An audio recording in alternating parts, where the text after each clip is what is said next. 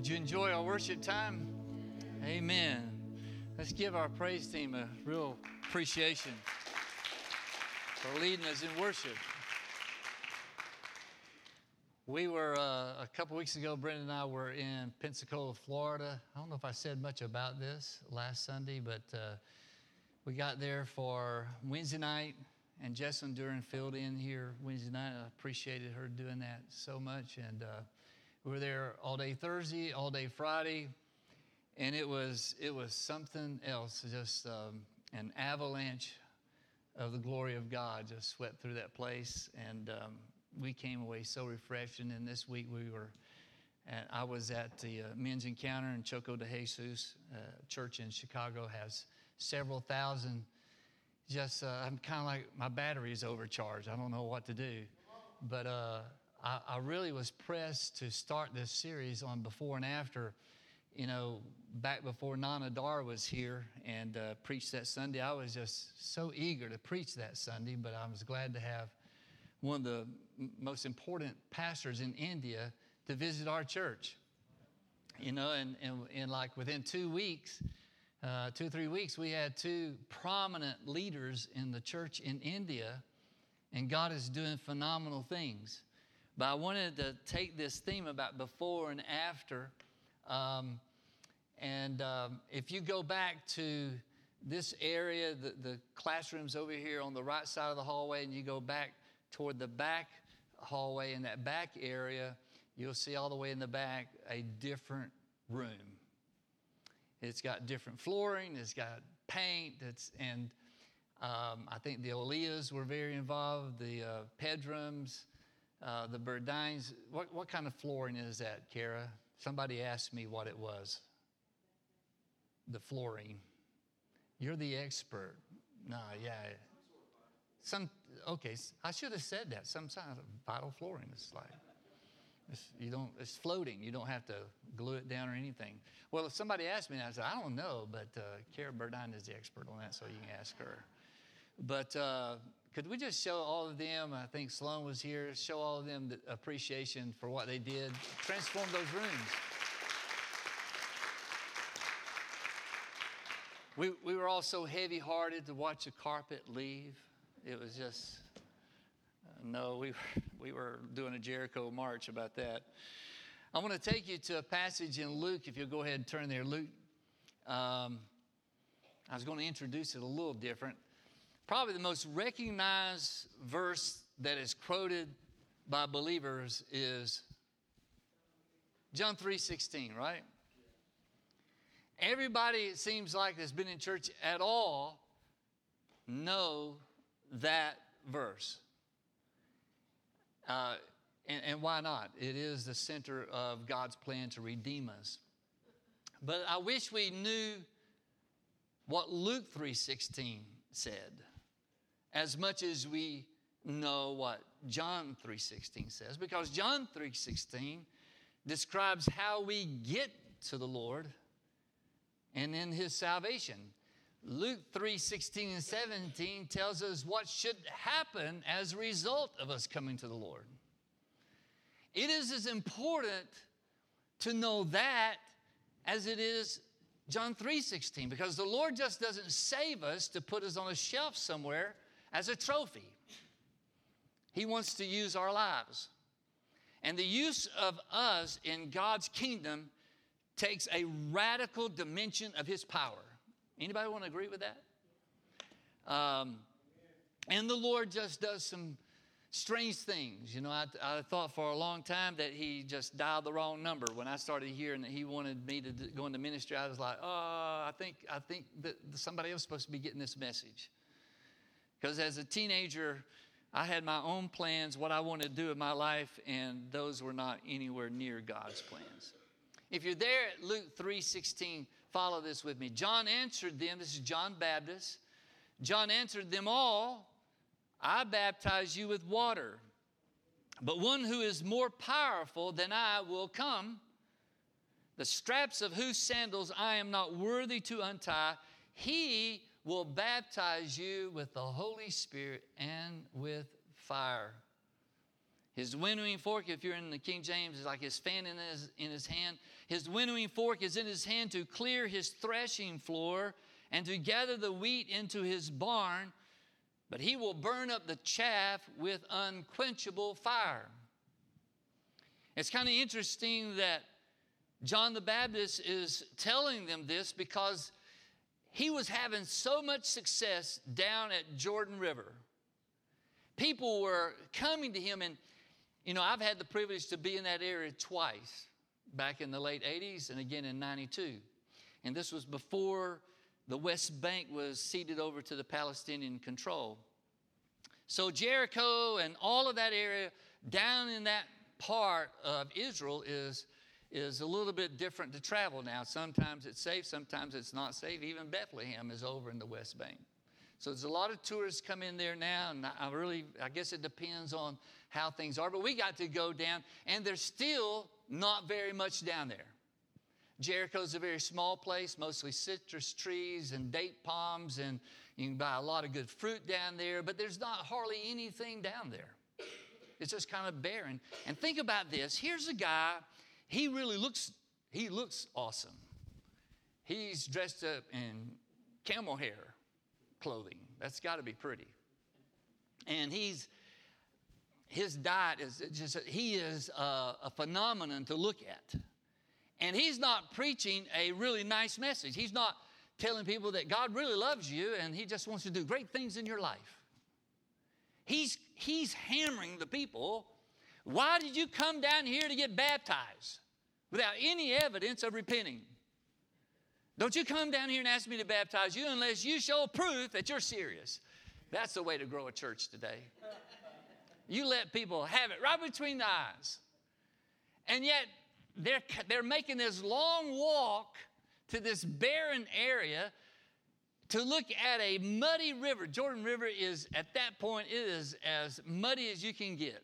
Up at the head part of the river, right below the Sea of Galilee, it is just perfect.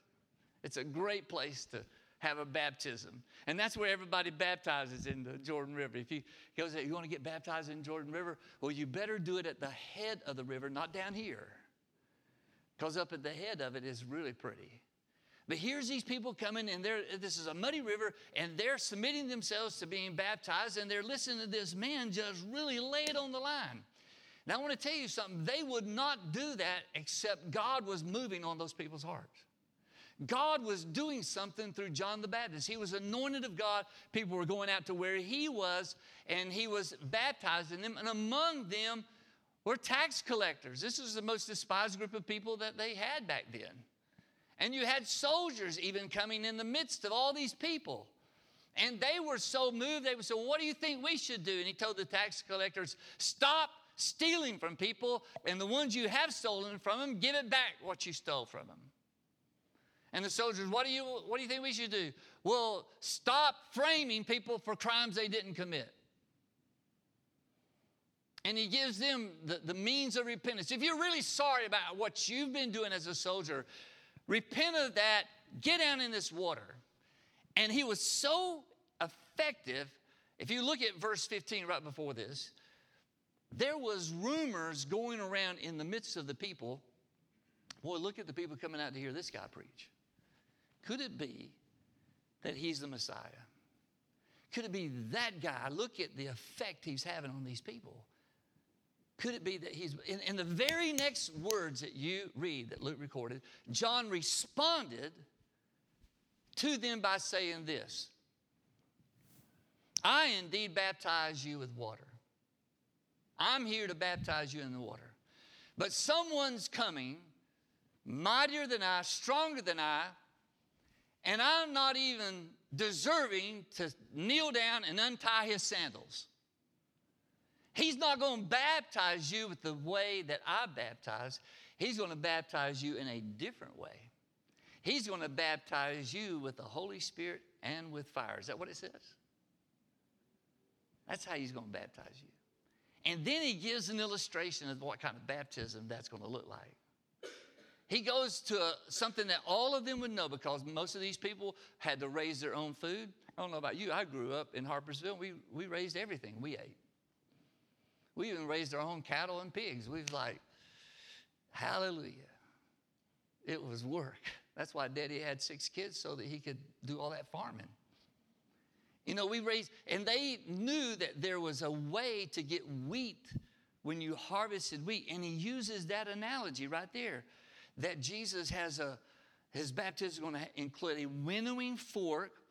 It's going to be in his hand to clear his threshing floor, to gather the wheat into his barn. It's all his. It's his threshing floor. It's his work. It's his barn. It's his wheat. But he's going to burn up the chaff with unquenchable fire. And if you're making any notes, this is the first thing I'm going to share with you about this baptism of Holy Spirit and fire. And you ought to, you ought to just ask mentally, have I been baptized with the Holy Spirit and fire? Can I discern fire in my life like this? If this is the way Jesus is going to immerse people who believe on Him and trust in Him, have I really experienced something like that? Is that okay for us to ask ourselves that? Have I, if this is the baptism he brings, how much of that baptism have I experienced? Fire, a baptism in the Holy Spirit, and a baptism that includes fire. It's not two different baptism, it's the consuming fire of the Holy Spirit going through our lives. This is a definite work of Christ, and that fire is to do what? What do you think the, the main purpose of that fire is to do? It's to burn the chaff.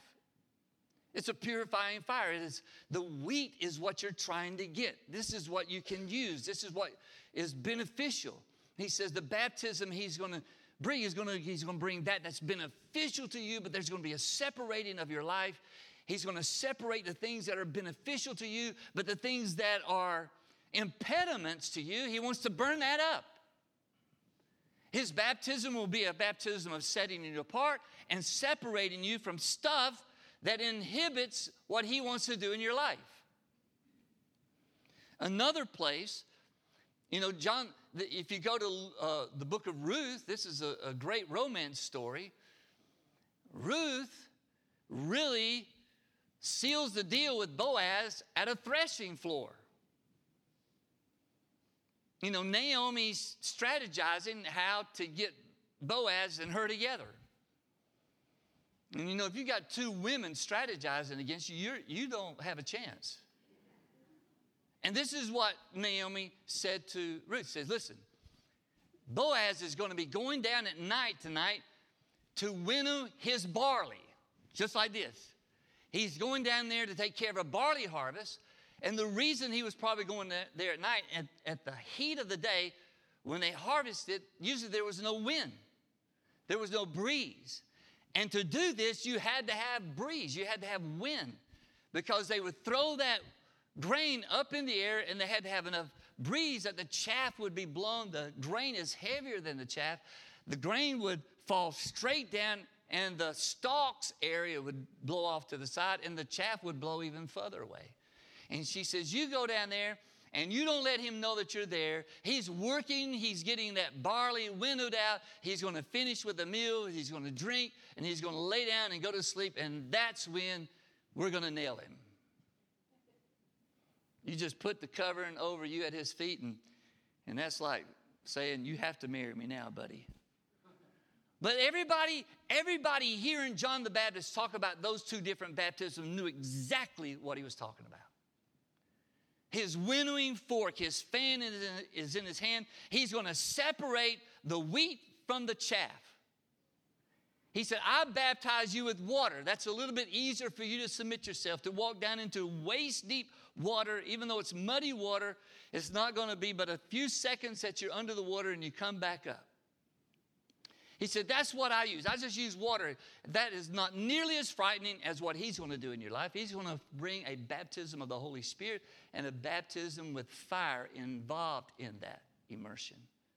This is a different baptism. In John's word, this baptism has a purpose and it illustrates that they would understand that God is going to burn things away from their lives. His winnowing fork, verse 17, his winnowing fork is in his hand to clear his threshing floor. The wheat stalks had to be threshed, there had to be some kind of compaction for the stalks to be kind of beat down so that he could get rid of the stalks, and then he had to throw the grain up to get rid of the chaff. John said Christ Jesus would, would uh, immerse you in a fiery baptism of the Holy Spirit that would separate the wheat, the good, and to separate the fire. The fire is a separating fire, and it's a fire of purifying. The wind reveals. Isn't it interesting? On the day of Pentecost, what do you have going on there? What is the first thing they record in Acts 2? The sound of wind. Isn't it interesting that the elements that he said would be part of Christ's baptism would have wind, necessity of wind? Pneuma is another word for spirit, it's wind. It's the same thing. The wind sometimes is a reference to the Holy Spirit. And there was a sound of a mighty wind. And what else happened there visually? Fire appeared on every one of them. All 120 people. Nobody was left out. This was not the, the majority of the people heard wind, and the majority of the people saw fire. No, these cloven, these separated tongues of fire came and landed on both uh, on all of them. And they were all filled with the Holy Spirit and began to speak with other tongues. But it's the fire that came in and released all of that. Is there any evidence of that narrative that purified that group that morning? Do you see any evidence that before that happened and after that happened, something was different?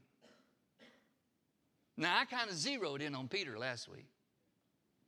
But you have to look and say, well, yeah, Peter's, Peter's preaching was ablaze with the fire of God. He, he was anointed of the Lord through that immersion of spirit and fire, and what he was declaring separated the people out in the streets. There was a separation of people in the streets. There's some people that's going to believe and some people that's not going to believe. And there was 3,000 people that responded to the move of the Holy Spirit.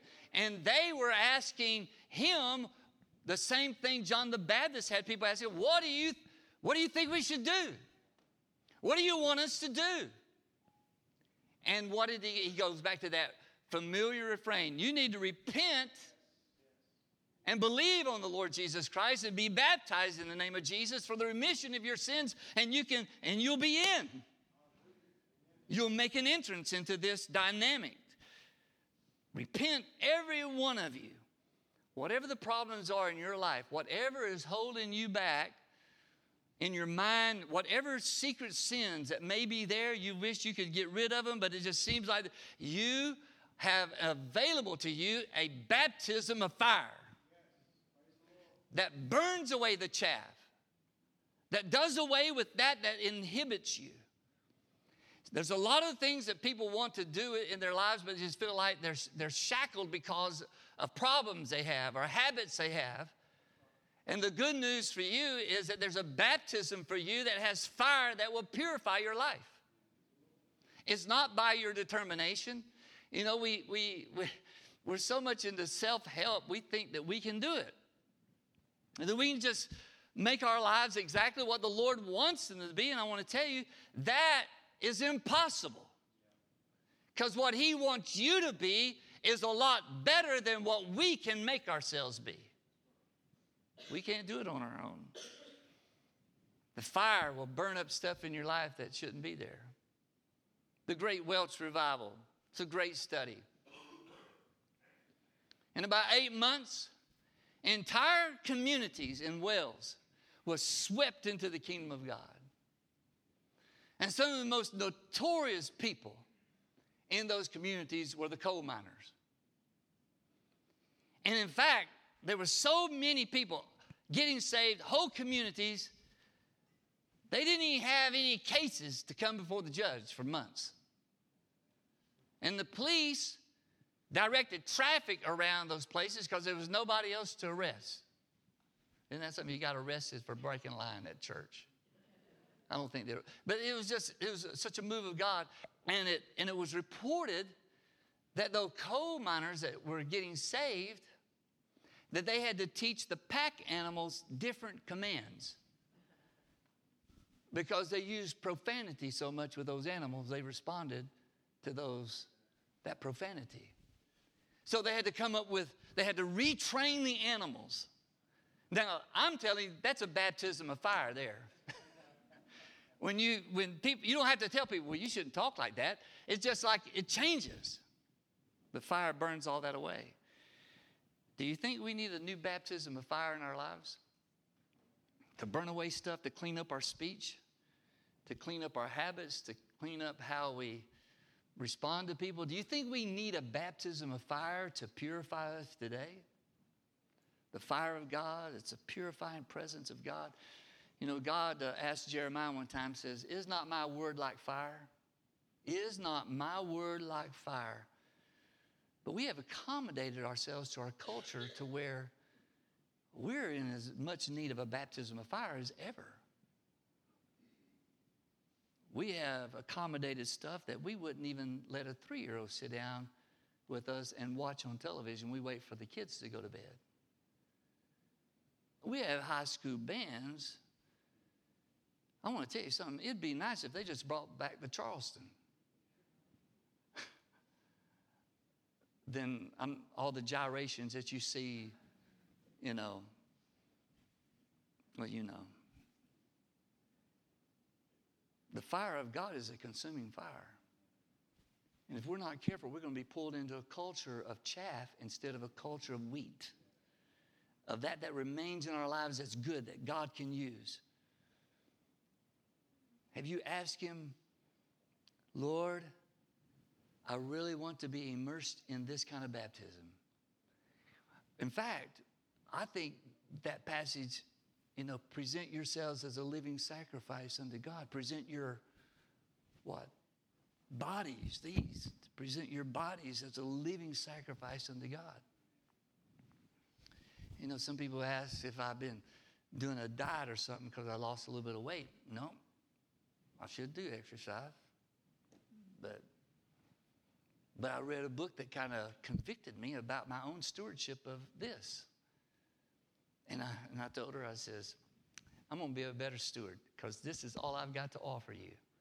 And if I don't take better care of this, then I'm cheating you.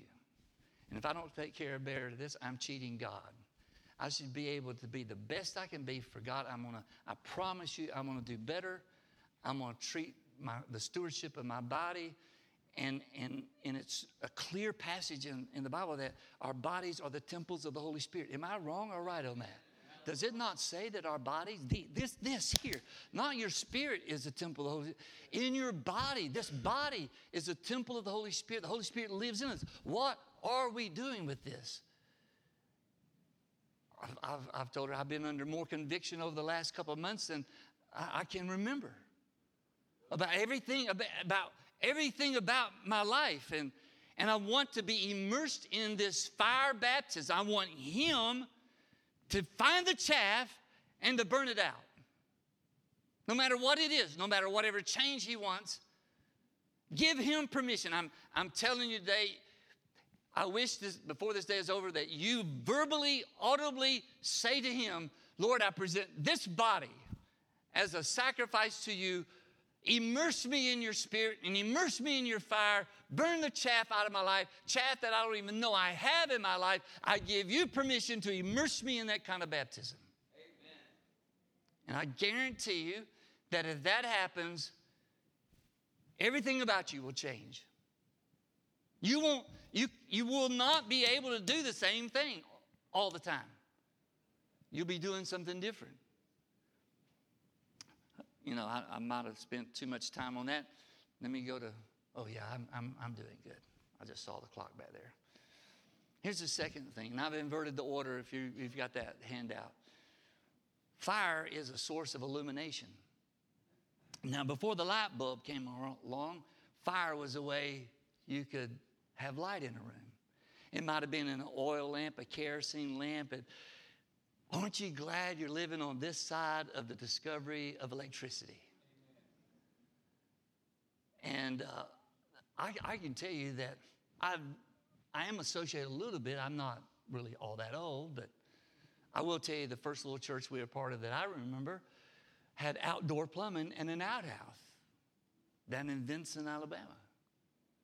And that was a wonderful experience to, to take place.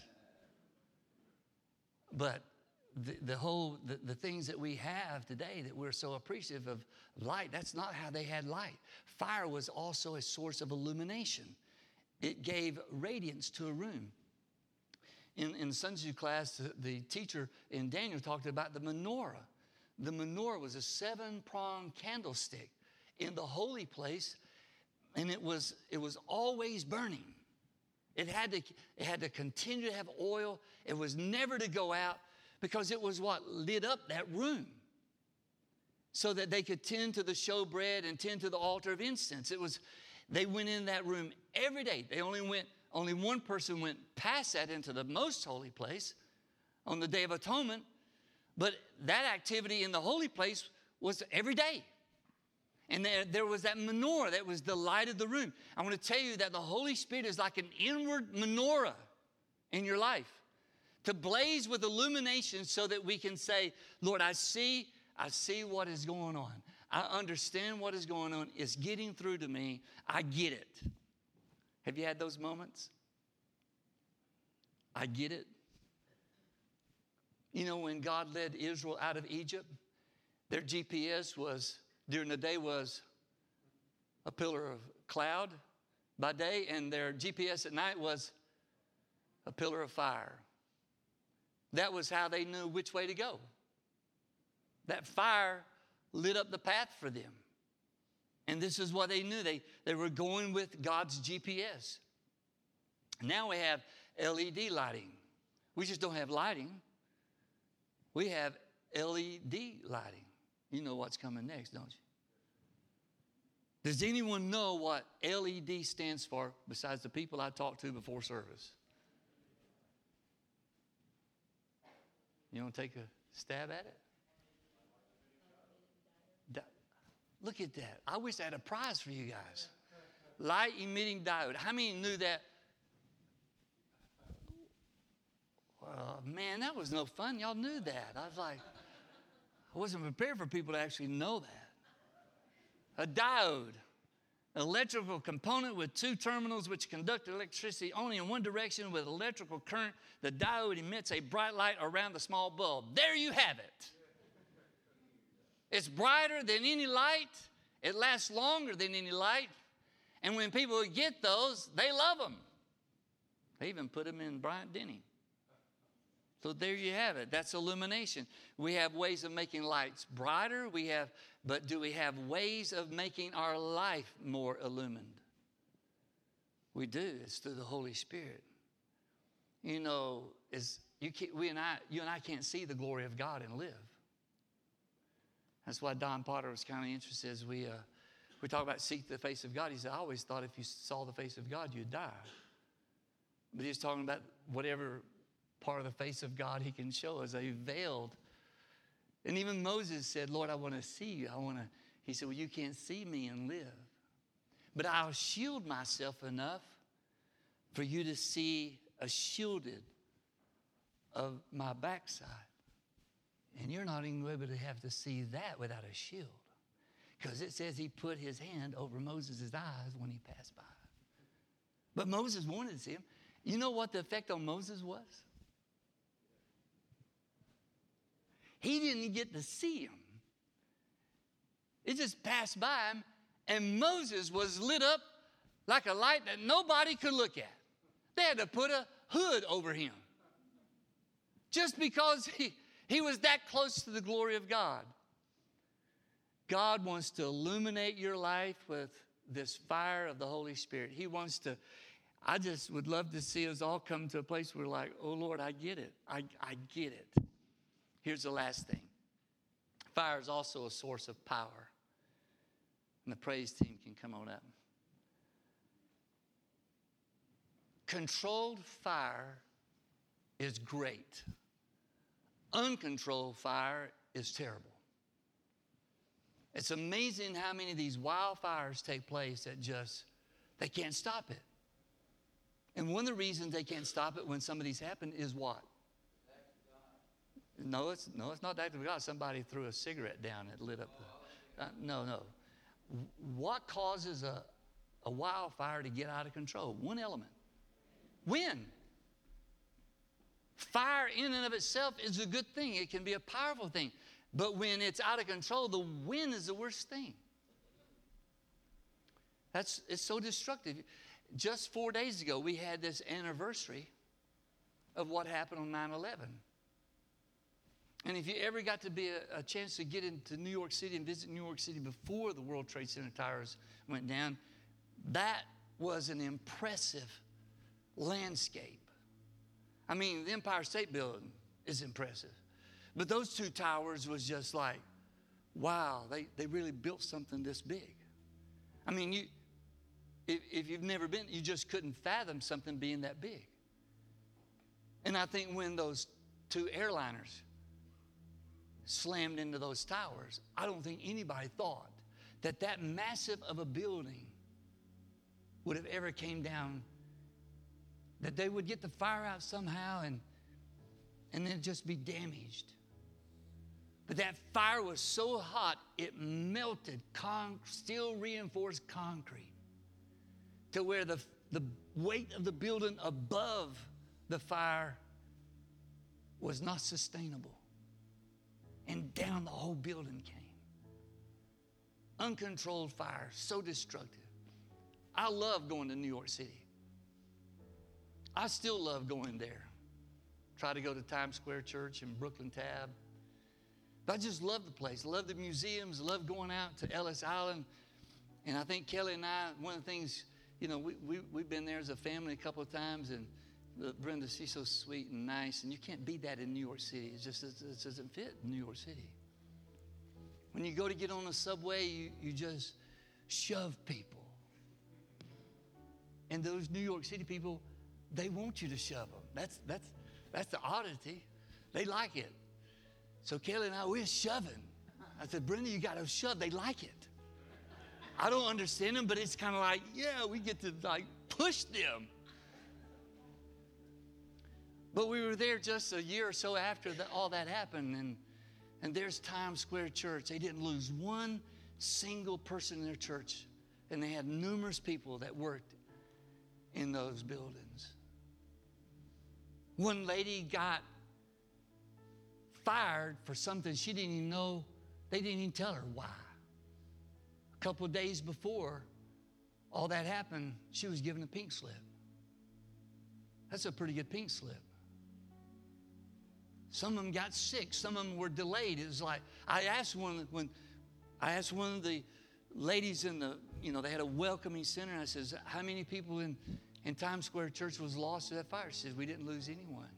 But a month before it happened, Pastor Wilkerson says, We're going to suspend all of our regular services. I just feel like this church needs to fast and pray that God has put a warning in my heart. He, he didn't. He didn't get what? He just, I just feel like we just suspend all of our schedule and we're going to have a, we're going to start seeking God. And they were in the middle of that month long seeking God when all those people had something go wrong that day before they got into work that day. But when you have controlled fire, and the Holy Spirit is controlled fire, look out. It's kind of like that Saturn V rocket that lifted off in the summer of 1969, and I can't even begin to describe to you how many pounds of fuel, liquid, oxygen, kerosene. Yes, they used kerosene, a mixture of both in that first stage. To get that rocket up in the air in three stages to put them on the moon and have enough source to get them back.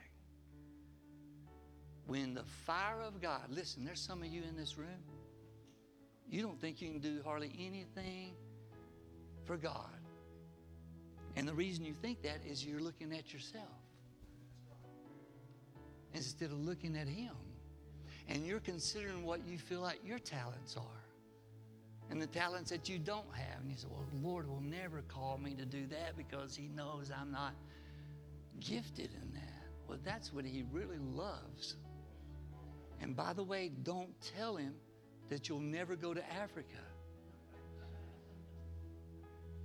But you can tell Him with complete confidence, Lord, whatever you want to do in my life, Here's my life.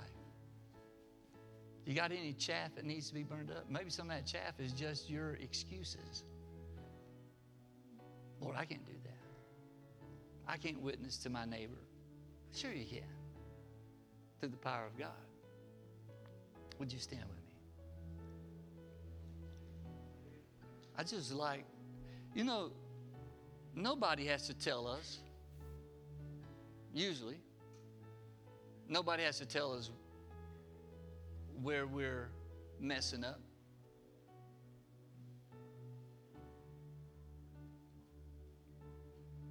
Because we know that we have this voice, this voice of the Holy Spirit saying, You're not supposed to be doing that. Not supposed to be doing that. And we can just keep going. But this morning is a chance for you to say, Okay, Lord, you give me fire in my life to burn this chaff up. This is your promise while you're standing right where you're at, can you just lift your hands and say, I want the baptism that John Baptist said that you would give? I want Spirit, Holy Spirit, fire induced baptism that will separate stuff in my life, that would identify the chaff that holds me back, that keeps me from doing the purpose and will of God. I'm telling you, we haven't even scratched the surface of what God wants to do in our lives. Why don't you just give Him absolute permission to take control of your life and not just illuminate you, but empower you with His fire that propels you into an orbit of service that you can never put yourself in? To shift you from this place of struggle where you're at Pastor, I don't think I can do anything of significance. That's not the voice of God. The voice of God is telling you if you surrender yourself to Him, watch what He does in your life. If you can just surrender yourself right now, lift your hands and say, God, I don't want to run my life. I don't want to be in charge of my life. I want you to empower me so that you, through me, are leading me. In Jesus' name, Lord, you're looking for people who will fully surrender themselves to you. I surrender myself to you, Lord. To serve you, to serve my wife, to serve my family, to serve others, but more than anything, Lord, to serve you, to serve your purpose with what days that you give us to live. Every one of those days, Lord, we want you to have them. We want you to use us. Would you just surprise us this week? The doors that you open for us at a workplace, in a shopping center, just a chance encounter with someone that's really not a chance, it's been ordained by you. I pray for deliverance for those who are, have, are battling addictions, are, battling moral issues, to heal, to heal where they've incurred wounds, to restore, to restore their, their souls, that they can one day give a marital vow to a spouse that they are freshly ready to be joined to, that all of the stuff that's happened in their life will be washed away and burned away by the fire of the Holy Spirit that you would cauterize all of those open wounds, Lord. And maybe there's someone in this room, you need a wound in your life to be cauterized by the Holy Spirit, the fire of God to seal that off and that it doesn't haunt you anymore. It doesn't shackle you anymore. It heals you. The wheat will be gathered out of your life and presented to Him, something that He can use. Give him that opportunity. Hallelujah. Lord, we repent of our ways. We repent of our decisions. We repent of making choices that we should know better. But today we really take a step toward you and say, immerse us in your spirit, immerse us in your fire. We want to see something that tells us that fire has touched our lives, that's touched our bodies, that's brought healing to us, Lord. That in our homes there's a different temperament, that in our marriages and in our interaction with our children there's something different, there's something more profound. There's the element of the Holy Spirit being more involved in how we parent our children, how we express our support to our spouse, Lord how we look upon life, how we look upon our relationships. Trust the Lord with your relationships. Trust the Lord.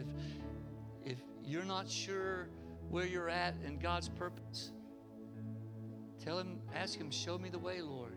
Show me the way. Shut the door. If this is not the door you want for me, shut that door. Close that door. Give Him permission to do that. Give Him permission to reorient your compass, your GPS. That you're no longer looking at a beacon that you've created, but you're looking for His light. Do away with your own beacons. Do away with your, just put your plans to the side and say, God, what do you want? What do you want with my life? Because wherever you want me, that's where I need to be.